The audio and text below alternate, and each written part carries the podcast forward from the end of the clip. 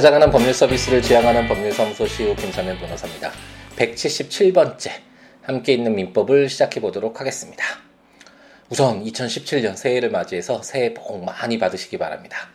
어, 작년에 이제 2016년 마지막 강의를 하면서 어, 하고 싶었던 이야기를 많이 드렸던 것 같은데 어쨌든 2016년 어, 지나간 한 해는 이제 추억이라는 그 이름 속에 고이 이제 남겨두고 어, 우리가 채워야 할 2017년이라는 아, 이 시간들을 최선을 다해서 순간순간 아, 정말 자신의 모든 것을 다해서 어, 채워가는 우리였으면 하는 희망을 가져봅니다.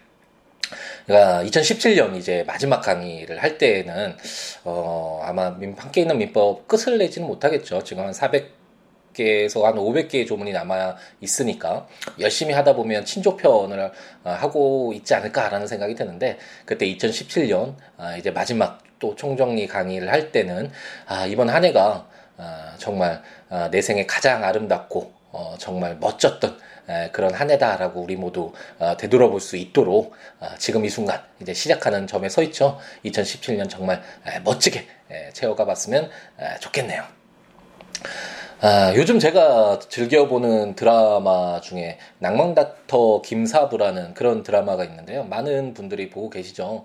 아, 드라마가 아, 의사분들의 이야기가 좀 재미가 있잖아요. 우리에게 직접적으로 어, 생명을 다루는 정말 우리에게 꼭 필요한 그런 일들을 하는 분들이고 그래서 그 어, 어떤 일 사이에서 벌어지는 에, 그런 에피소드들이나 그들의 삶의 어떤 모습들이 우리에게 에, 많은 것들을 좀 전해주는 에, 그런 내용들이 많이 담겨져 있기 때문에 에, 의사분들을 소재로 하는 드라마가 많이 있는데 낭만다터 김사부는 약간 좀 다른 부분이 있는 것 같습니다. 아, 물론 의사들의 의사분들의 그런 삶의 모습을 전해주는 것도 분명히 있지만 그보다는 어, 정말 우리에게 필요한 것 가장 기본적인 것 우리가 살아가는 이유 그 부분에 대해서 한 번쯤은 진지하게 고민해 볼 수 있는 그런 시간들을 저희들에게 주는 것이 아닌가라는 생각이 들어서 가끔씩 시간이 날 때마다 즐겨보고 있네요.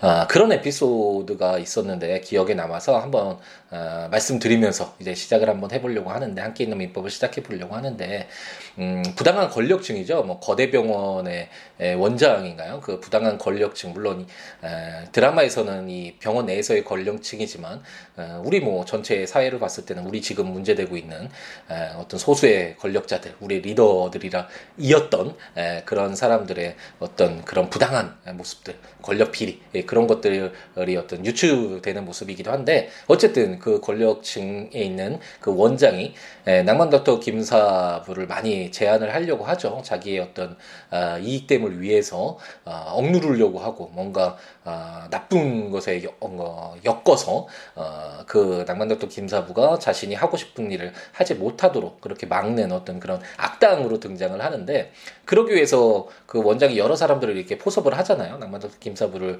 어, 좀 어, 뭐랄까요? 또 활동하지 못하도록 자기에게 소중한 사람들도 하나 둘씩 뭐 어, 유혹하기도 하고 뭐 이런 행동들이 나오는데 그 중 한 명이 이제 감사관이었죠. 어, 감사를 통해서 낭만독터 김사부가 뭐 의료법 이나 어떤 의료 어, 진에서 그 관행으로 그런 어떤 행하는 그런 것들 어, 잘 뭐, 하지 말아야 되는 것들을 하는 부분이 있지 않냐라는 뭐 그런 부분에서 감사를 해봐라라고 해서 감사관을 보냈는데 에, 뭐 여러 가지 이제 사정이 에, 있은 뒤에 낭만닥터 김사부가 어, 그 감독관에게 이렇게 얘기하잖아요. 열심히 사는 것은 좋은데 못나게 살지 말자. 사람이 뭐 때문에 사는지 그것은 알고 살아야 하지 않겠어? 라고 이야기하는 부분이 있었는데 에, 참 많이 공감이 되고 아, 제 스스로도 많이 에, 반성을 하는 그런 어, 말이 아니었나라는 생각이 듭니다. 우리 모두 열심히 살잖아요. 어, 정말 열심히는 사는데 더 나아지기 위해서 어, 최선을 다하기는 하는데 그 가정 내에서 어, 더 나아지기 위해서 어, 가끔씩은 비겁해지고 어, 우리가 기본적으로 유치원생도 아는 뭐 착하게 살자 우리 그렇게 가르치잖아요. 어, 그리고 정의롭게 살고 타인을 돕고 나쁜 짓 하지 말고 거짓말 하지 말자. 가장 유치원생들도 모두 아는 이런 어떤 기본적인 이런 내용들을 아, 지켜가지 못하는 열심히 살기 위해서 더 나아진다라는 어떤 그런 목적 하에서 아, 그런 모습들이 에, 점차 아, 더 많이 쌓여져가는 에, 것이 있다라는 것을 부인할 수는 없는데 아, 못나게 살진 말아야 되겠죠.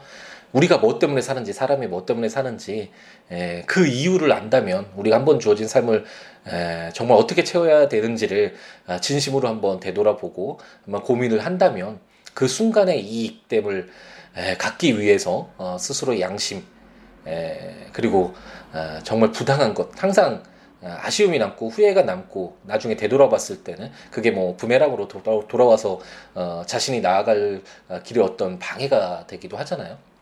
그런 부분이 있는데 어쨌든 좀 넓게 길게 에, 자기의 삶을 바라보고 자기의 삶을 어떻게 채워갈 것인지 에, 고민해보고 왜 사는지 그리고 어떻게 살아야 되는지를 좀 진지하게 고민해 봐야지만 지금 당장 눈앞에 있는 이익됨. 하지만 그 이익됨을 위해선 어, 자신이 갖고 있는 신념이나 자기의 인생관과 반하는 그리고 우리가 알고 배워왔던 기본적인 것들을 어, 포기해야 되는 그런 것들이 있다면 어, 잠시 예, 묻어둘 수 있는 눈 감고 자기가 가야 되는 길로 그런 갈 수 있는 그런 용기를 음, 길게 봐야지만 자기의 삶을 그리고 한번 정말 진지하게 되돌아보는 그런 반성이 있어야지만 그런 용기를 낼 수 있지 않을까라는 그런 생각이 들고요.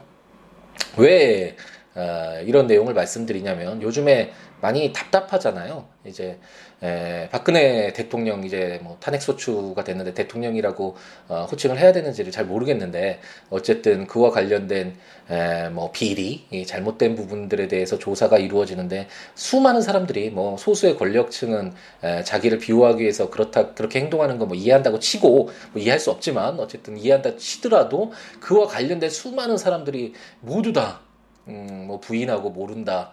에, 다 입을 맞춘 듯이 에, 그렇게 얘기하는 모습을 보면서 어, 우리 아이들이 에, 무엇을 배울까라는 그런 생각들 정말 많이 들었고요. 그분들도 열심히 살고 더 나아지기 위해서 뭐 그것이 사실일 수도 있고 뭐 그 가능성을 아예 배제할 수는 없겠죠.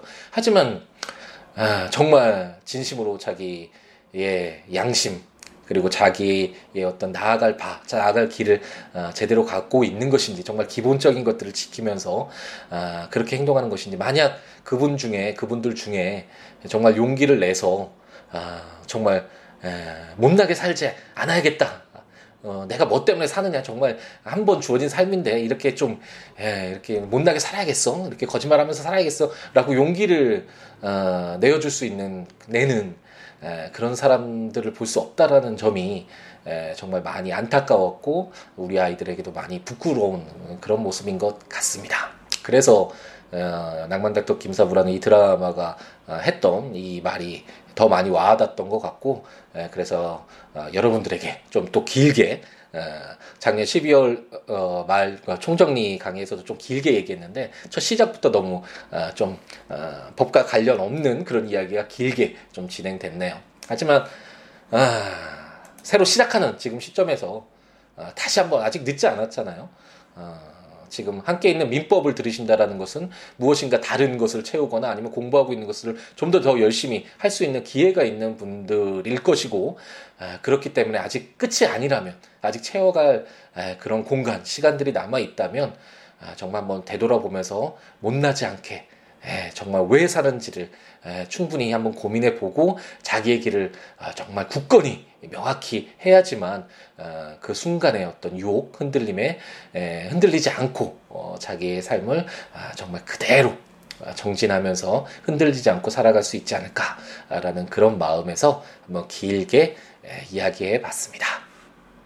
함께 있는 민법으로 돌아가죠. 아, 제가 항상 말씀드리지만 아, 함께 있는 형법과 함께 있는 헌법 뭐 이걸 통틀어서 요즘에 함께법 시리즈 아, 변호사님 뭐 이렇게 말씀을 해주시는 분들이 많은데 에, 함께 있는 형법과 함께 있는 헌법은 법률 위주로 어, 이제 진행하기로 했고 함께 있는 민법은 어, 제가 초심을 잃지 않고 제가 하고 싶은 이야기도 이렇게 곁들이면서 어, 이렇게 진행을 하고 있으니까 만약 에, 공부하는 내용만 민법과 관련된 내용만 집중해서 듣고 싶다라는 분이 있으면 이 앞에 부분은 살 살짝 아, 뛰어넘어서 어, 자 그럼 이제 함께 있는 민법으로 돌아가 보죠 이런 얘기가 나올 때까지 이제 기다리셨다가 들으시면 아, 조금 아, 아, 왜 이런 쓸데없는 이야기를 하지라는 이런 분노를 아, 줄일 수 있지 않을까라는 아, 그런 생각을 해봅니다. 이제 민법으로 돌아와서 우리가 지금 무엇을 공부하고 있죠? 계약을 공부하고 있죠. 계약. 어, 뭐 지난 시간에 총정리 시간에 전체적인 민법 그림 그리고 우리가 어디에 서 있는지 우리가 무엇을 공부하는지에 대해서는 충분히 설명을 드렸기 때문에 어, 지금은 그 이제 뭐 한번 복습하는 내용은 이제 좀 뛰어넘도록 하고 뭐 부족하신 부분은 어, 그 총정리 강의 지난 시간에 했던 그 강의 한번 다시 에, 들어보시는 것도 좋을 것 같고 그래서 우리가 지금 계약 부분을 공부하고 있고 어, 개별적인 계약 유형들을 공부하고 있습니다. 물론 이 계약과 관련돼서 계약을 통해서 발생하는 채권 이 채권이 어떤 채권의 목적이나 효력이나 채권의 소멸이나 채권의 양도 채무의 인수 뭐 이런 내용들은 다 채권 총칙에서 공부했고 그리고 이 채권과 관련된 뭐 주체 부분 객체 부분 법률 행위 부분 이런 내용들은 다 민법 총칙에서 공부를 했던 것이죠. 그래서 다 관련이 되어 있는데 어, 마지막으로 에, 원래 논리적으로 따지면 어, 우리가 현실에서 발생하는 것은 이런 계약 행위를 통해서 여러 가지 법률 에, 관계가 발생하고 권리 의무가 뭐 발생을 하니까 어, 그와 관련된 내용을 공부하는 것이 논리적으로 맞으니까 사실 이 개별적인 계약 유형들을 공부하는 것이 우선일 텐데 에, 판택된 시스템을 추구하고 어, 어, 갖추고 있는 우리 민법에서는 아, 총칙 그리고 계약 총칙, 아, 채권 총칙 이 모든 어떤 공통적인 내용들을 따로 뽑아서 어, 묶어두고 있고 어, 이제 개별적인 내용들을 각칙으로서 어, 이렇게 규정하고 있다라고 생각하시고 우리가 이미 총칙을 공부했기 때문에 에, 그런 내용들을 다 전제로 하고 바탕으로 깔고 이제 개별적인 이런 계약 유형들을 에, 공부해 볼 수 있는 것이죠.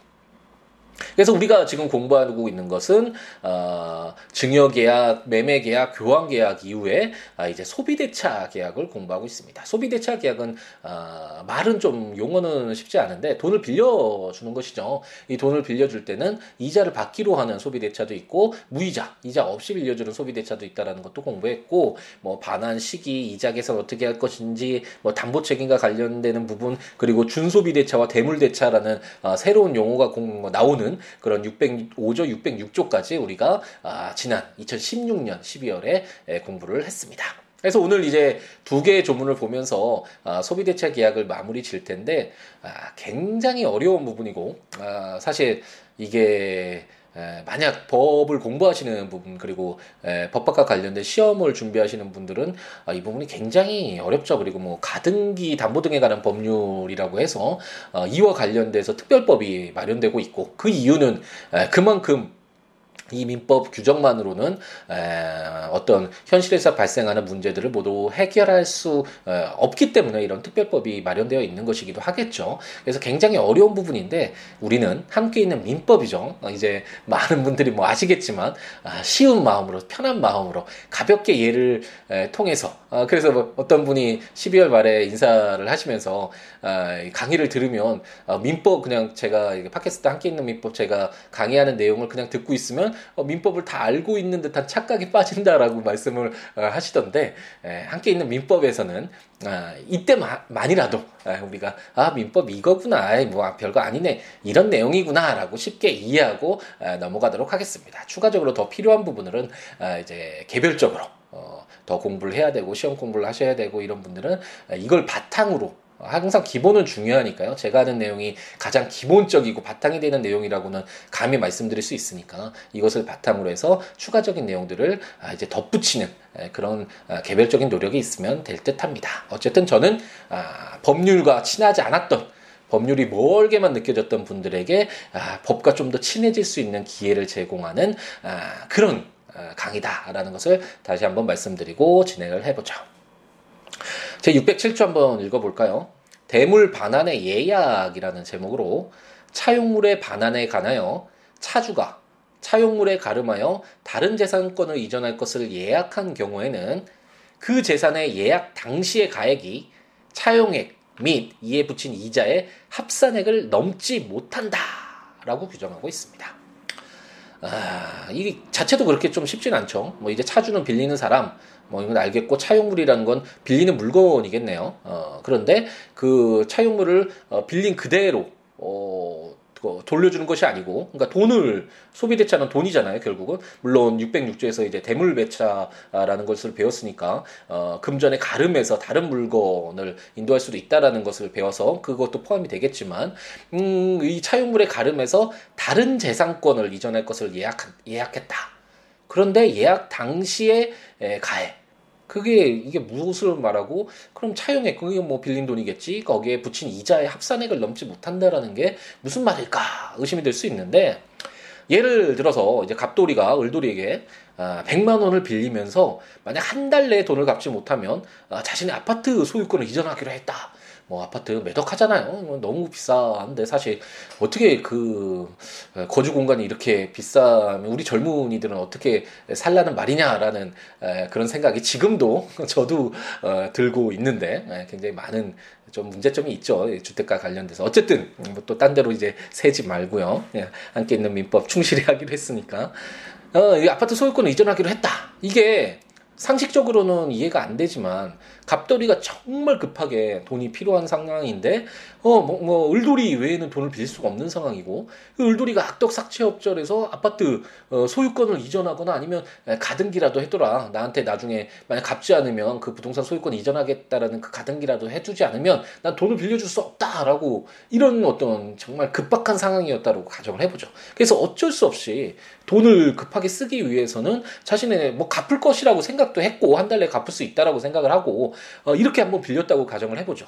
그런데 갚을 줄 알았던 갑돌이가 사정이 나아지지 않아서 100만 원의 돈을 갚지 못했다 한 달 내에 그랬을 때 1억 원이 넘는 갑돌이 아파트 소유권이 을돌이에게 넘어간다. 어떨까요?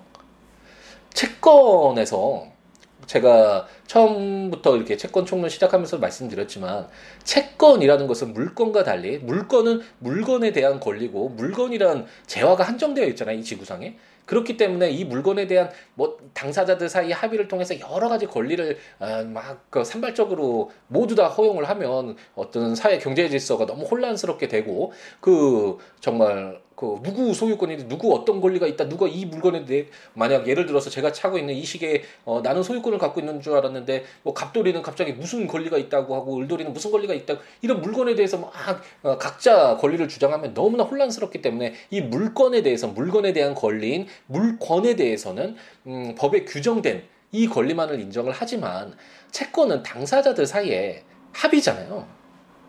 당사자들 사이에 뭐 내가 100만 원 줄게, 내가 150만 원 줄게, 원래 100만 원 줘야 되는데 120만 원 줄게 이렇게 약속한다고 뭐 크게 문제될 게 있나요? 당사자들 사이에 합의만 있었다면 원칙적으로는 그 당사자들의 합의를 존중하는 것이 맞겠죠. 법이 개입하지 않는 것이 맞겠죠. 하지만 이렇게 너무 어, 반감만 하고 있으면 어, 사회적 약자들에 대한 피해는 갈수록 심해질 것이고 국가라는 것이 어떤 조직이라는 것이 누구 특정한 소수를 보호하기 위한 것이 아니라 다수가 행복하게 살 수 있도록 그런 기회를 제공하는 것이 어떤 단체잖아요. 국가도 마찬가지고 법은 당연히 그렇기 때문에 어떤 소수의 약자가 어, 피해를 보는 그런 상황을 막아주는 그런 역할도 아, 반드시 필요할 것입니다. 그렇기 때문에 우리가 민법 총칙에서 뭐 반사의 질서, 법률행위는 무효다 뭐 이런 것도 어, 배웠었죠, 배웠었잖아요. 그렇기 때문에 이런 경우에도 뭐 백사조 우리가 공부했던 뭐 불공정한 법률행위 그래서 이거 너무나 불공정하지 않냐라고 해서 뭐 무효화 시킬 수도 있겠지만 어, 백사조에서도 요건이 있었잖아요. 이 요건 충족되는 경우가 있어야 되는데 만약 요건이 충족되지는 못하는 경우였다 뭐 이런 경우가 있을 수 있는데 이런 경우에 무조건 그러면 매독이 넘는 돈이 100만 원 때문에 에, 재산권이 이전된다면 을돌이에게 아, 사회적으로 너무 아, 이것은 용납할 수 없는 경우겠죠. 그래서 그런 것들을 에, 보호하기 위해서 지금 이제 한번 다시 읽어보면 차용물의 반환에 관하여 100만 원 빌린 것을 갑돌이가 차주가 그 차용물에 가름하여 그 100만 원에 아, 그 대신해서 다른 재산권을 이전할 것을 예약한 경우 갑돌이 에, 아파트의 소유권을 어, 이전할 것을 예약한 경우에 그 재산의 예약 당시에 가액 뭐 3억이면 3억이라고 해보죠. 그 예약 당시에 어, 대물 반환의 예약을 할 때 3억 원이었을 때 이 차용액은 100만 원이고 뭐 여기에 붙인 이자가 아무리 뭐 많아도 뭐 몇십만 원이겠죠. 이 금액을 넘지 못한다라고 해서 이 대물 반환의 예약이 에, 무조건 당사자들의 합의라고 해서 인정되는 것은 아니다라는 것이 바로 607조의 규정이다라고 생각하시면 아, 되겠습니다. 그래서 그럼 뭐 대물반환 예약이 당사자 합의대로 모두 이루어지는 것은 아니라는 걸 알겠다. 그럼 그 효력은 어떻게 되냐? 그것이 바로 제 608조에 규정되어 있는데 차주의 불이익한 약정의 금지라는 제목으로 전 2조의 규정에 위반한 당사자의 약정으로서 차주에 불리한 것은 환매 기타 여한 명목이라도 그 효력이 없다라고 어, 규정을 하고 있네요. 뭔가요? 전 2조가 대물 대차였고 그 원래 뭐 돈을 빌렸으면 돈을 갚아야 되는데 돈 대신 다른 물건 인도하겠다. 라는 그런 내용이었고 어 그 대물 반환의 예약 지금 우리가 어 공부한 그래서 차용물에 가름해서 다른 재산권 이전한 것을 어 예약한 경우 어 그것이잖아요. 이와 같은 경우에 이 대물 대차와 어 대물 반환의 예약의 경우에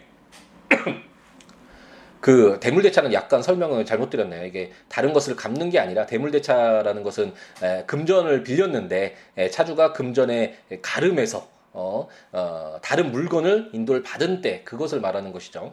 어, 약간 그뭐 반환할 때가 아니라 그 금전 대차의 경우지만 다른 물건을 받았을 때니까 약간 아, 내용이 다른 것이고 그건 좀 아, 지난 시간에 배웠던 거니까 참고를 하시고요. 이 대물 대차와 대물 배난의 예약이 있었는데 뭐 그 구체적인 거는 우리가 지금 공부했던 607조 대물 반환의 예약이 되겠죠. 여기에서 어 아까 설명드렸듯이 만약 3억이라면 그 3억의 소유권 어 아파트의 소유권이 어 100만 원을 갚지 못해서 100만 원과 그 이자를 갚지 못해서 어 그 대주에게 예, 넘어가는 것은 어, 대물반환의 예약은 어, 그 이자의 합산액을 넘지 못한다라고 해서 어쨌든 뭐 당사자 합의대로 이루어질 수는 없다라는 것을 제 607조가 선언을 했으니까 어쨌든 그대로 모두 인정되지는 않는데 그 효력은 어떤가라고 봤더니 제 608조에서 어, 어쨌든 이런 규정에 위반한 당사자의 약정은 차주, 갑돌이에게 불리한 것은 환매 기타 여한 명목, 이라도 그 효력이 없다라고 해서 아, 인정되지 않는다. 아, 이것은 뭐 당연히 그 아파트 소유권을 취득할 수 없다라고 생각을 하시면 되겠습니다. 아, 근데 제가 왜 좀 머뭇머뭇 거리냐면 아, 이그 효력이 없다라는 에, 이 문구와 관련돼서 정말 많은 해석이 있거든요.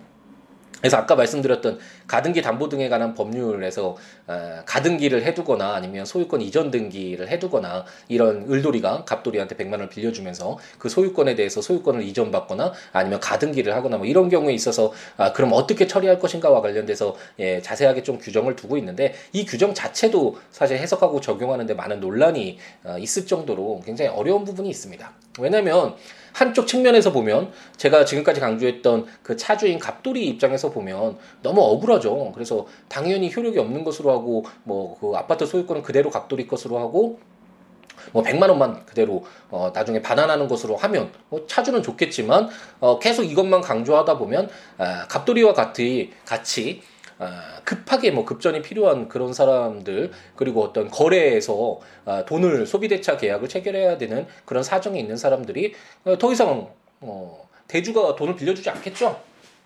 소비대차 계약을 어, 하지 않을 것이고 간단하게 얘기하면 이게 사회적으로 확산이 되면 뭐, 뭐 뭐랄까요 사회 경제 가 축소된다 많이 약화될 수 있다 뭐 이렇게 예, 그것이 확대되어 간다면 어쨌든 어, 제가 함께 있는 민법을 그 진행하면서 항상 양 측면을 다 봐야 된다고 예, 말씀을 드렸잖아요. 어느 한 측면만 강조하다 보면 그것이 정답인 것 같지만 그 다른 측면에서는 그로 인해서 피해를 보거나 어, 뭔가 좋지 않은 영향을 받는 그런 경우가 있어서 있을 수 있기 때문에 어, 아, 제가 또 너무 또 흥분해서 떠들다 보니까 에, 예, 목이 에, 좀 잠기네요.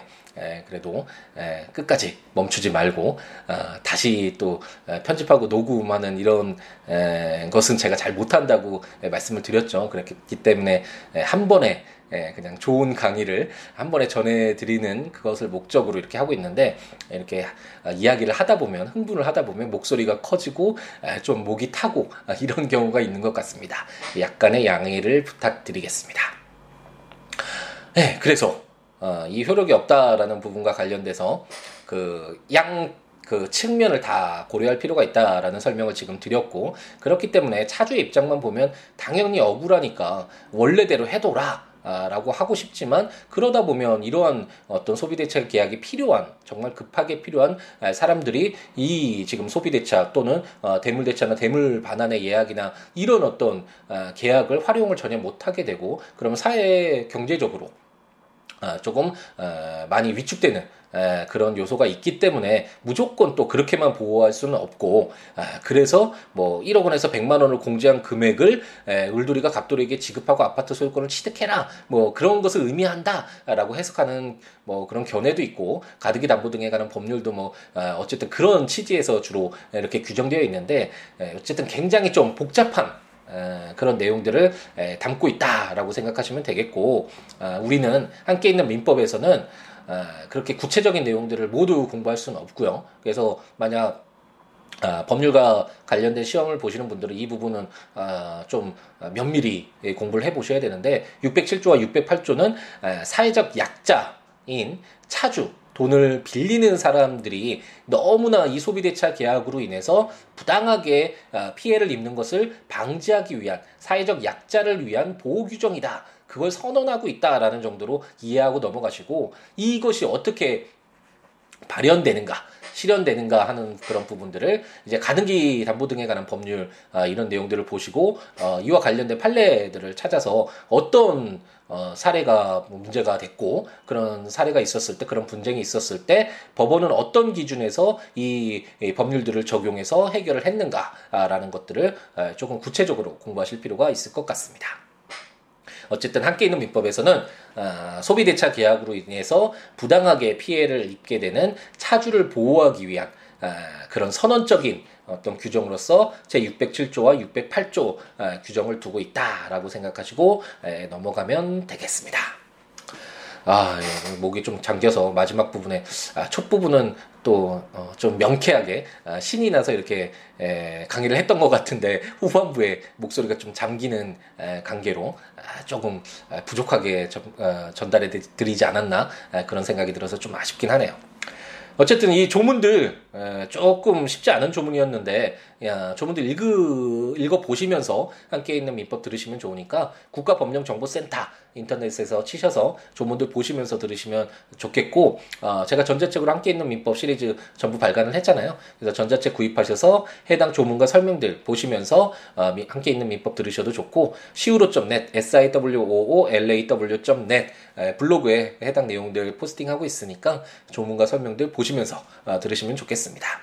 어, 민법 외에 어떠한 내용이라도 좋으니까요. siwo.net, siwobooks.com 또는 026959-9970 어, siwo 골뱅이 gmail.com 트위터나 페이스북에 siwo에 오셔서 여러 가지 어, 이야기 에, 남겨주시면 어, 정말 경청을 하겠습니다. 어떻게 하면 더 나은 어, 강의가 돼서 여러분께 에, 다가갈 수 있는지 어, 따끔한 뭐 비판도 좋고요. 어, 그런 어떤 충고도 좋고 살아가는 이야기, 뭐 고민 상담도 좋고요. 어, 정말 많은 분들이 에, 연락을 취해 주셔서 정말 행복한 마음으로 함께 있는 민법 그동안 어, 2년 몇 개월, 어, 3년여에 가까운 시간 동안 어, 진행할 수 있었는데 2017년도 여러분들의 그런 응원을 에, 에, 먹으면서 그걸 받으면서 어, 힘차게 열정적으로 한번 올 한해 멋지게 함께 있는 민법을 진행해 보도록 하겠습니다.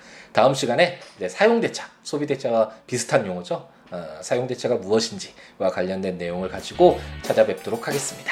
오늘 하루도 행복 가득하게 세우시기 바랍니다. 감사합니다.